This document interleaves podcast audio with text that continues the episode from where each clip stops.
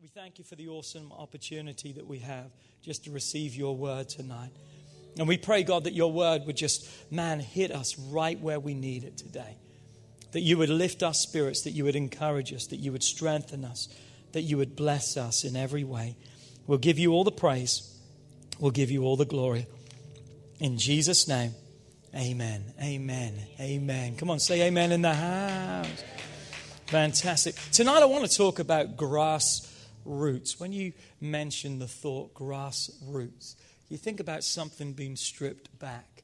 Because so many times in life, we can get ahead of ourselves. We can forget where we came from. We can forget our reason, our mission, our purpose. We can forget our vision. And tonight, I just really feel, felt led to share again the vision of our church life, love, and purpose. Say that with me life, love, purpose.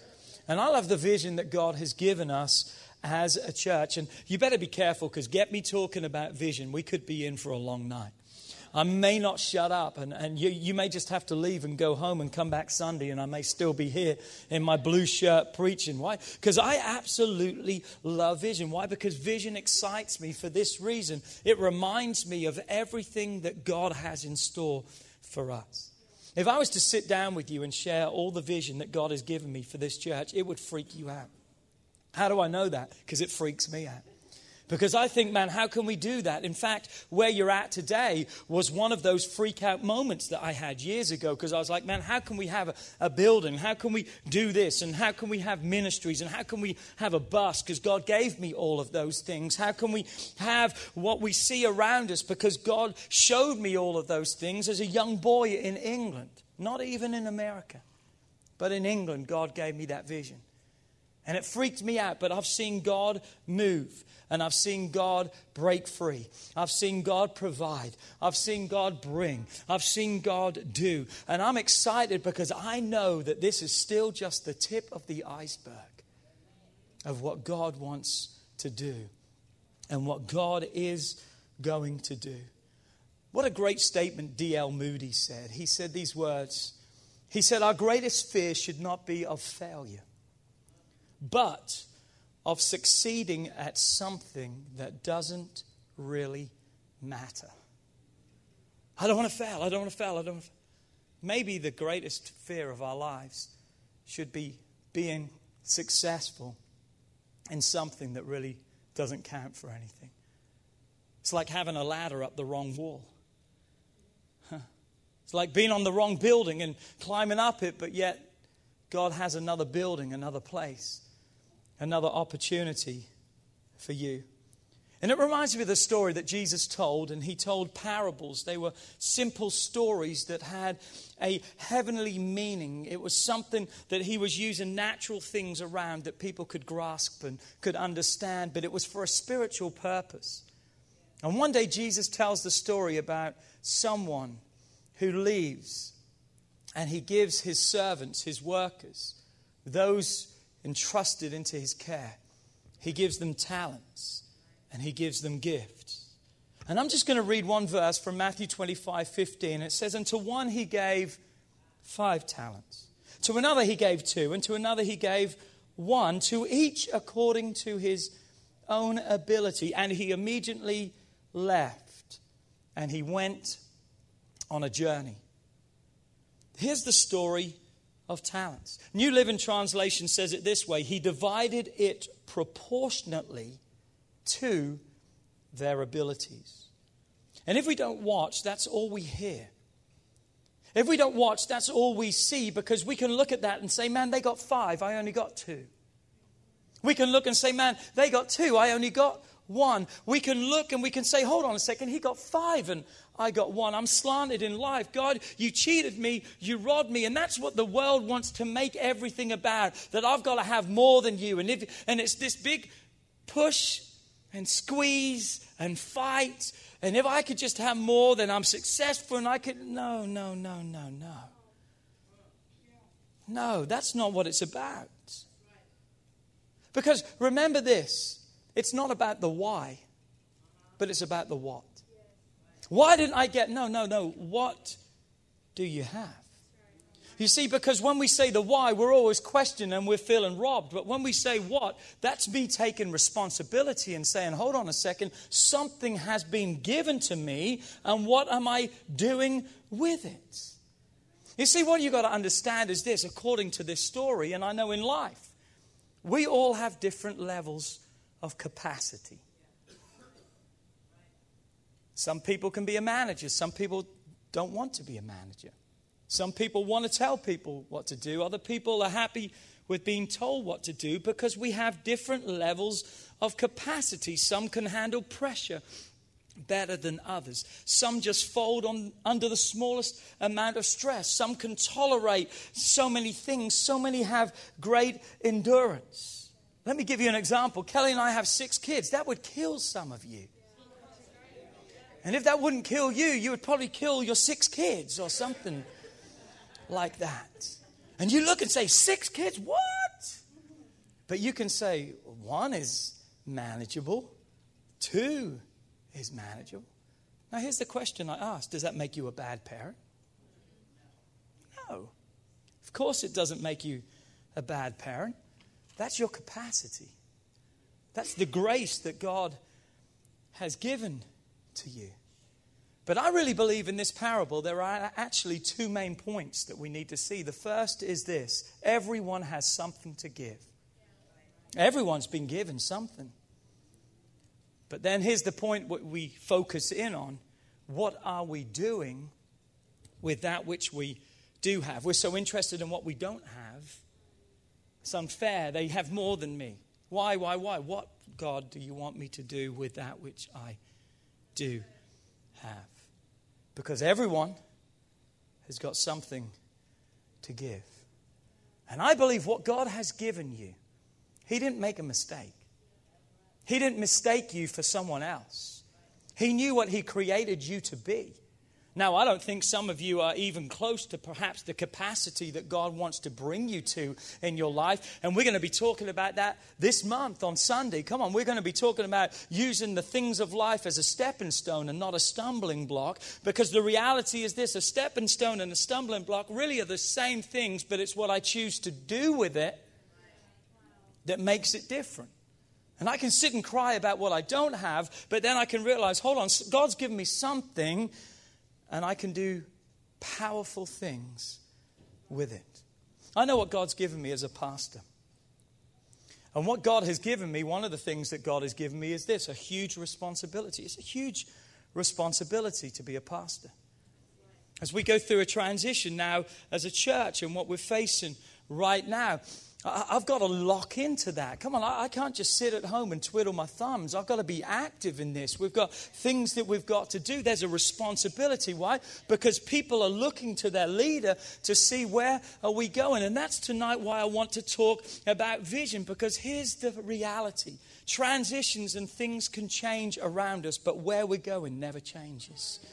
The vision never changes. How we may do things may be changed, but what we're going to do and the lives that we're going to impact and change never changes. A friend of mine, Jerry Hunt, a lot of you know Jerry from Bowling Green, Ohio. He's a phenomenal guy. If you don't know Jerry, you don't know Jerry. He's one of those people, if you know him, you know him. Jerry Hunt told me just a, about a week ago. He said, Philip, he said, you know one of the pictures of a pastor? He said, the picture of a pastor is this that he's the door of the sheep pen.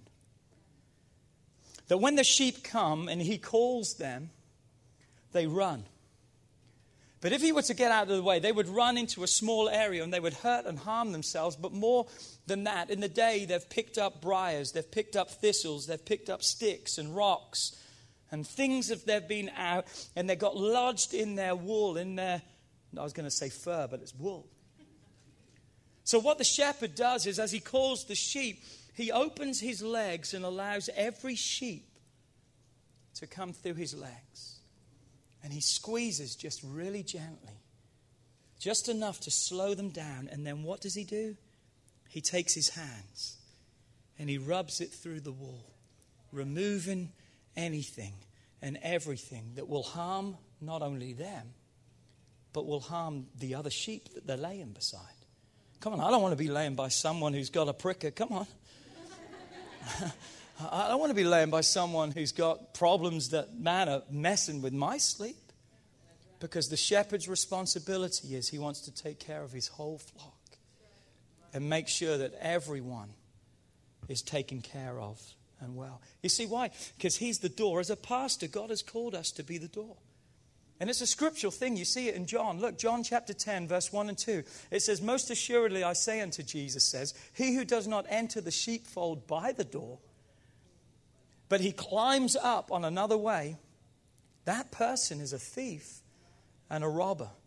But he who enters, he who is the door, come on, that's the shepherd of the sheep. The shepherd of the sheep. What do I know in life? Are you ready?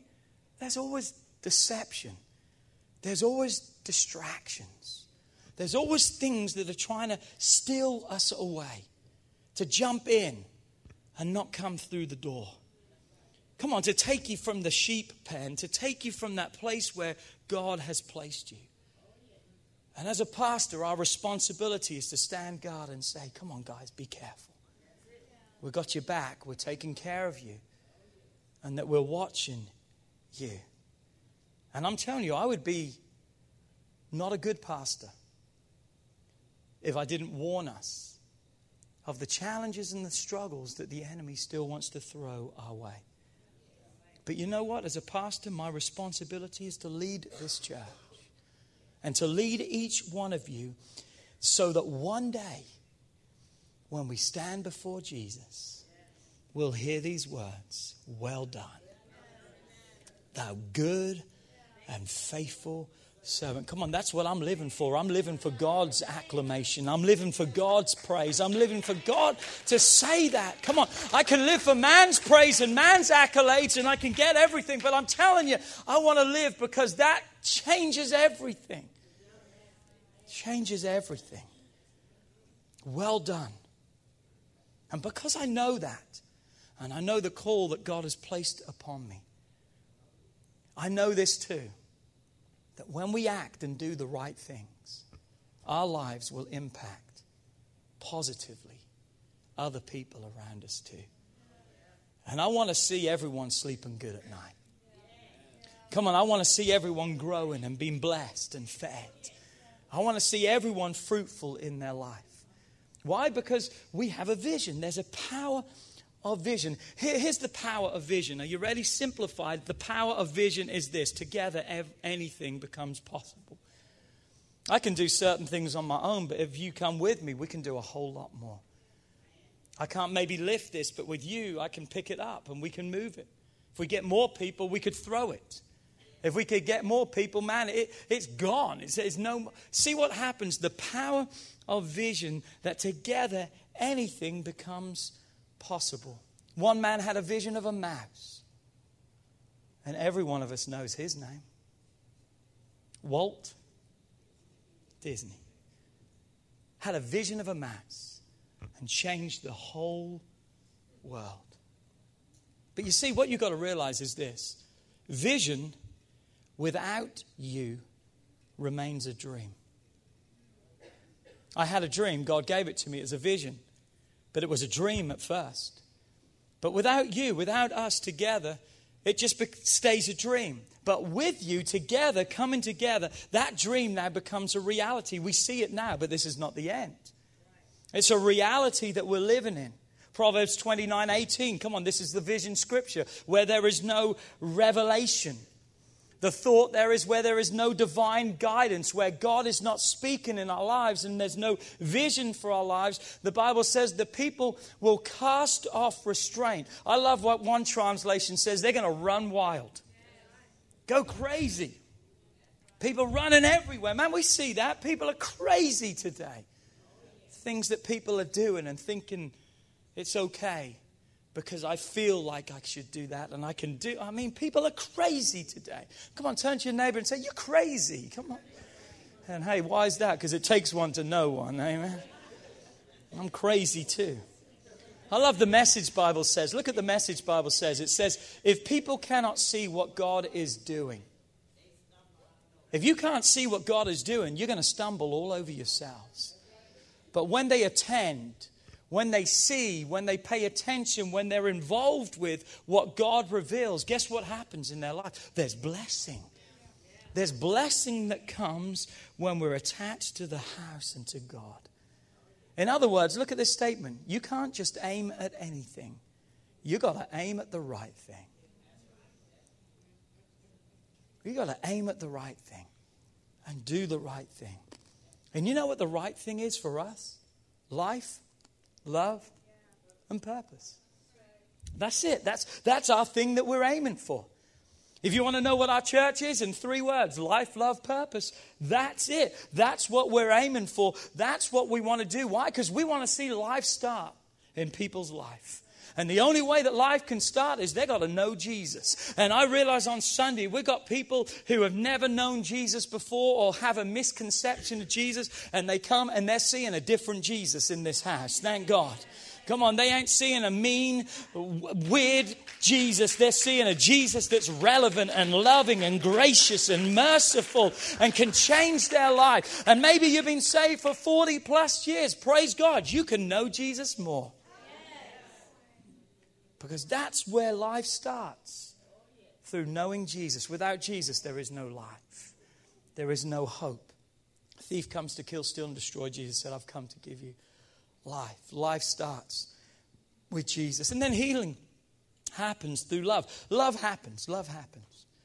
Why does love happen? Because all of a sudden, because of the life that God gives me, I now find love. And now all of a sudden, experiencing true love, I can be love to other people. Wow, I never used to be like this. Man, I'm crying now. It's like the Grinch who stole Christmas. You know what I'm talking about? Uh, man, I've got feelings now. I, I, I can't believe this. And guess what happens? There's a healing that's taken place inside of you. You're seeing relationships restored all around you. And guess what? You're finding your life that you're walking in a freedom that you never had before. Why? Because love happens, because life starts. But then that's not the end, because purpose is revealed twofold. First, you discover your purpose, your place. And then, secondly, you take that purpose and you use it to make a difference through serving other people. And finding your purpose is so important because look at this statement two of the most important days in someone's life is the day they are born and the day they discover their purpose, what they were made for, the reason you were born. Because you see, our vision is this we want people to know God. We want people to what? Walk in freedom. If you can go, there you go. We want people to discover their purpose, and we want people to help us to make a difference. Come on, know God, walk in freedom, discover purpose. That means what? We want to see lost people saved. We want to see saved people pastored. We want to see pastored people trained. And we want to see trained people mobilized. We want to see God use us. Come on, are you ready for that? I know I am. Come on, I said, are you ready for that? Are you ready to see this vision go like never before and to be a part of life, love, and purpose? Isaiah 43 19, our theme scripture. God says, I'm about to do something new. God said, See, I've already begun. We're, we're already in it. But God says, This is not the end. I'm still doing something new. I'm pouring in new every day. If it's not new, come on, it's getting old. And God's not old, He's new. Amen. He wants to pour in. That's why the Bible says daily He wants to load us with His benefits. Why? Every day He wants to give you something new and something fresh. He don't want you to go to the fridge and get some stale milk. He wants it fresh every day. That it's fresh every day. Come on, that can ruin your day when you're ready for a bowl of cereal. And you go there, and all of a sudden you pour it out, and it's like cottage cheese on the top of your cereal. Like, man, what's up with that? Cereal just doesn't taste the same with water either. Have you ever tried to eat cereal with water? It's not the same. That's called also skimmed milk, by the way. Water is skimmed milk, just saying. But God says, Do you not see it? You see, we're talking about vision. Vision is something that we're not fully in yet, but we've got to see it. We've got to see it. We've got to own it. We've got to take it. We've got to possess it. God said to the children of Israel, You've got a land, it's yours. But He said, You're going to have to go and possess it. You've got to see it, you've got to take it, you've got to go for it. God says, I'm going to make some pathways through some wildernesses. God says, I'm going to create some rivers in some dry wasteland areas. Man, where did the time go? We are out of time already. That is ridiculous. Hey, we're going to keep going. We're going to keep going. I can keep going. I'm only on page four out of 29, so we're just going to keep going. Huh? I told you when we start talking about vision. But listen, here's the promise that I love. I love the fact that God reminds me over and over again that God says, I'm doing something new. I, I, love that because it means I've got to be alert. I've got to keep up. I've got to be engaged because I don't want to miss it. I don't want to miss out. I don't want to miss church. Man, I'm, I'm afraid to miss church on Sunday. You say, well, you're the pastor. Yeah, I sure am. But even if I wasn't, I'd be afraid to miss because did we have church on Sunday or did we have church on Sunday? Now, what about the Sunday before? That was a pretty good one. I mean, I think we've been having some pretty decent services. And um, God's been moving. And I'm afraid I don't want to miss that. I, I don't want to miss my time with God every day because I'm afraid I'm going to miss some. I don't want to miss my time in the Word with God every day because I'm worried that I'm going to miss a word that He wants to speak, a rhema word inside of my, my life every day because God wants to do something new. God's not just doing it on a Sunday. He's new on a Monday and He's new on a Tuesday and He's new on a Wednesday and a Thursday and Friday. Come on now. He's even new on the 29th of February every four years. God's got it taken care of every day. And last summer, as we transitioned our church, this verse became such a so, just alive to us. And as we renamed our church and we said, This is Encounter. Why? Because we don't want it just to be a place where people come to. We want this place to be a place where people will come and experience the presence of God. Because that's what changes them a personal encounter with God. Is there anyone here that in this house had a personal experience with God? Come on, let me see. Come on, you know. Your testimony of that. Trey lifted up his hand. It was right over here. I remember when Trey came and gave his heart to the Lord had no purpose in his life, no direction, was going to sign up to go in the armed forces because he thought that will maybe help me find direction. But God saved his life right here. And I'm so glad that Trey stood right here and he proposed to his wife who was right there. And where did he find her? In the house where he found the purpose of God. My God, I'm telling you right now, everything you need is in the house. Everything you need is in the house. Come on, say with me, life life, getting people to know God. Everyone is welcome here in their journey of knowing and discovering God. How do we do that? How do we create life giving services? Here's what we do we create weekend worship experiences that both the unchurched people and believers will love to attend. And that's what we want. We don't want it Christianese. We don't want it so freaked out that people who are seeking God don't know what's going on in the house but yet we don't want it so secret and, and, and no one knows. So people are coming in and say, What's the deal, man? We want the power of God to move.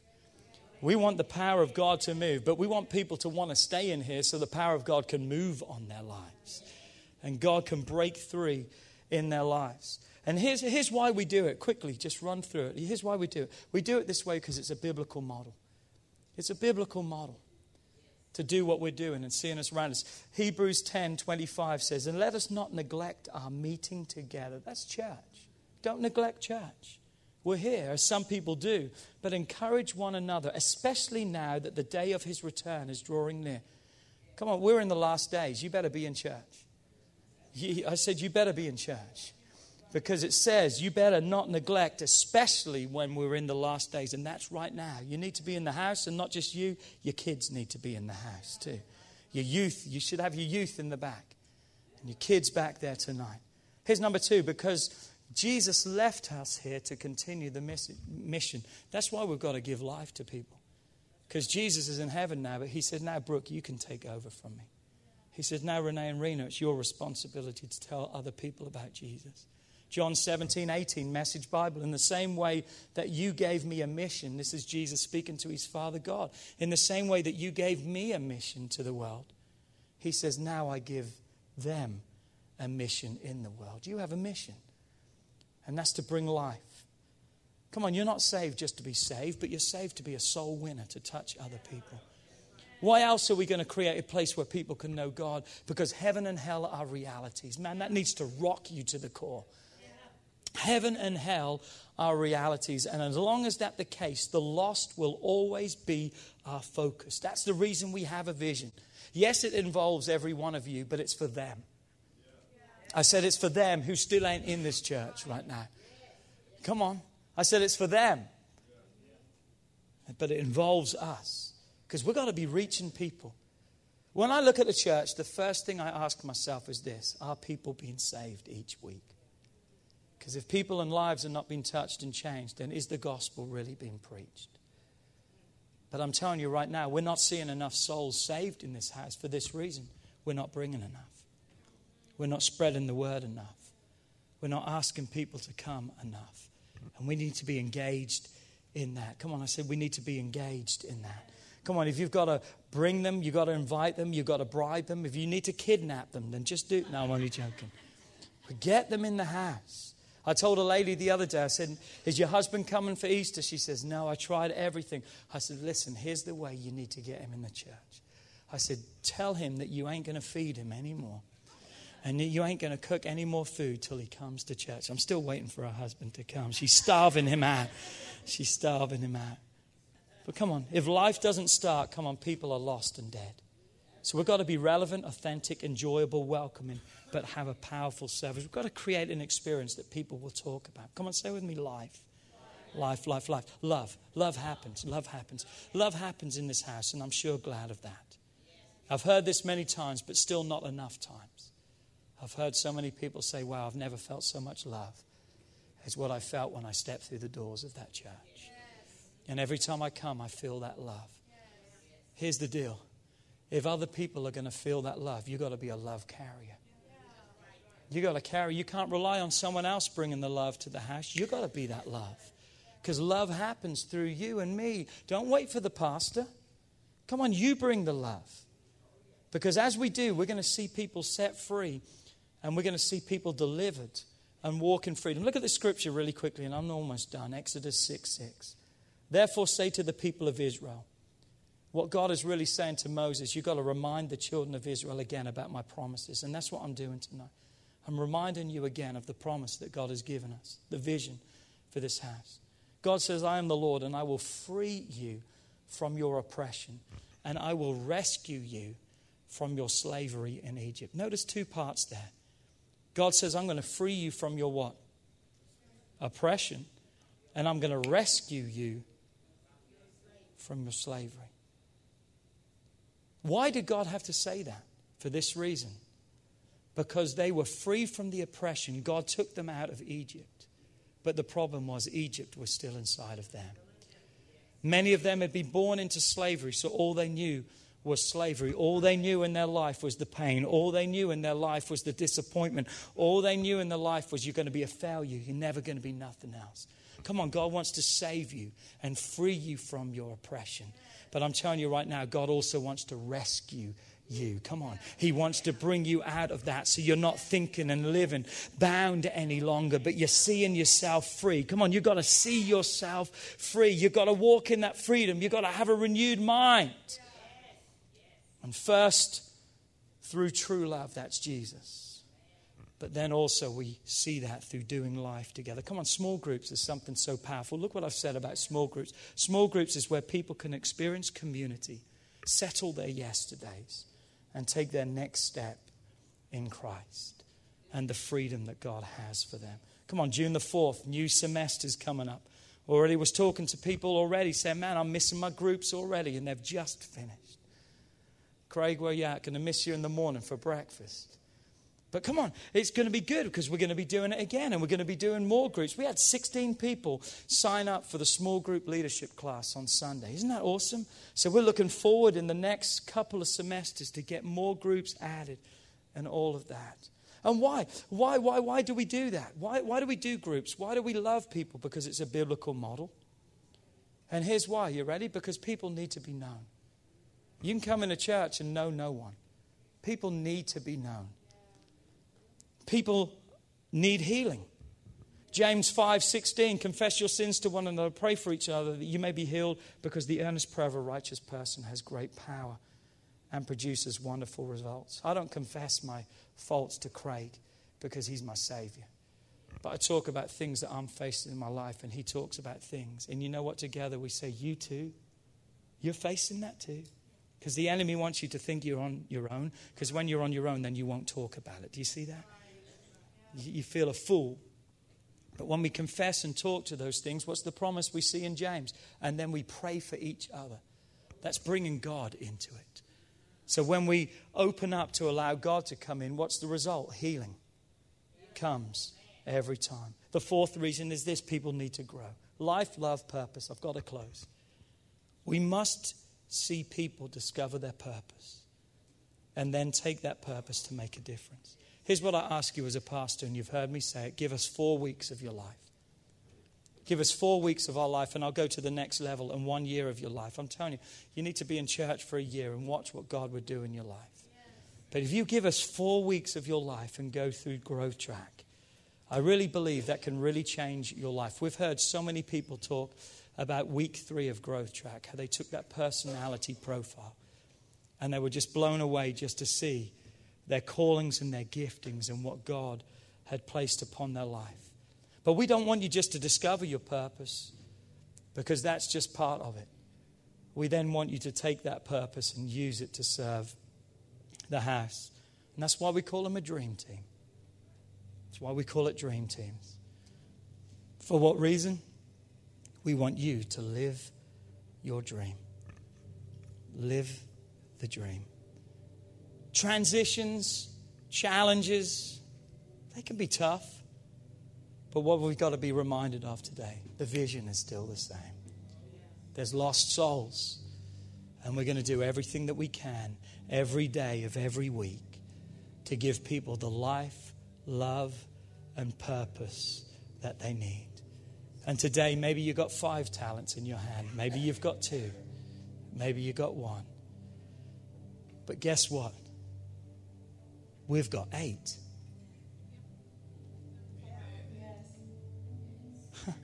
We've got eight. Because when we come together, we don't have to say, well, you have more than me. Wow. Look what we can be together. And that's where the church needs to be. Quit fighting and quit looking at other people and wishing you had what they had. And realize, come on, together we have all those things. And together we are all those things. Would you bow your heads all over this place?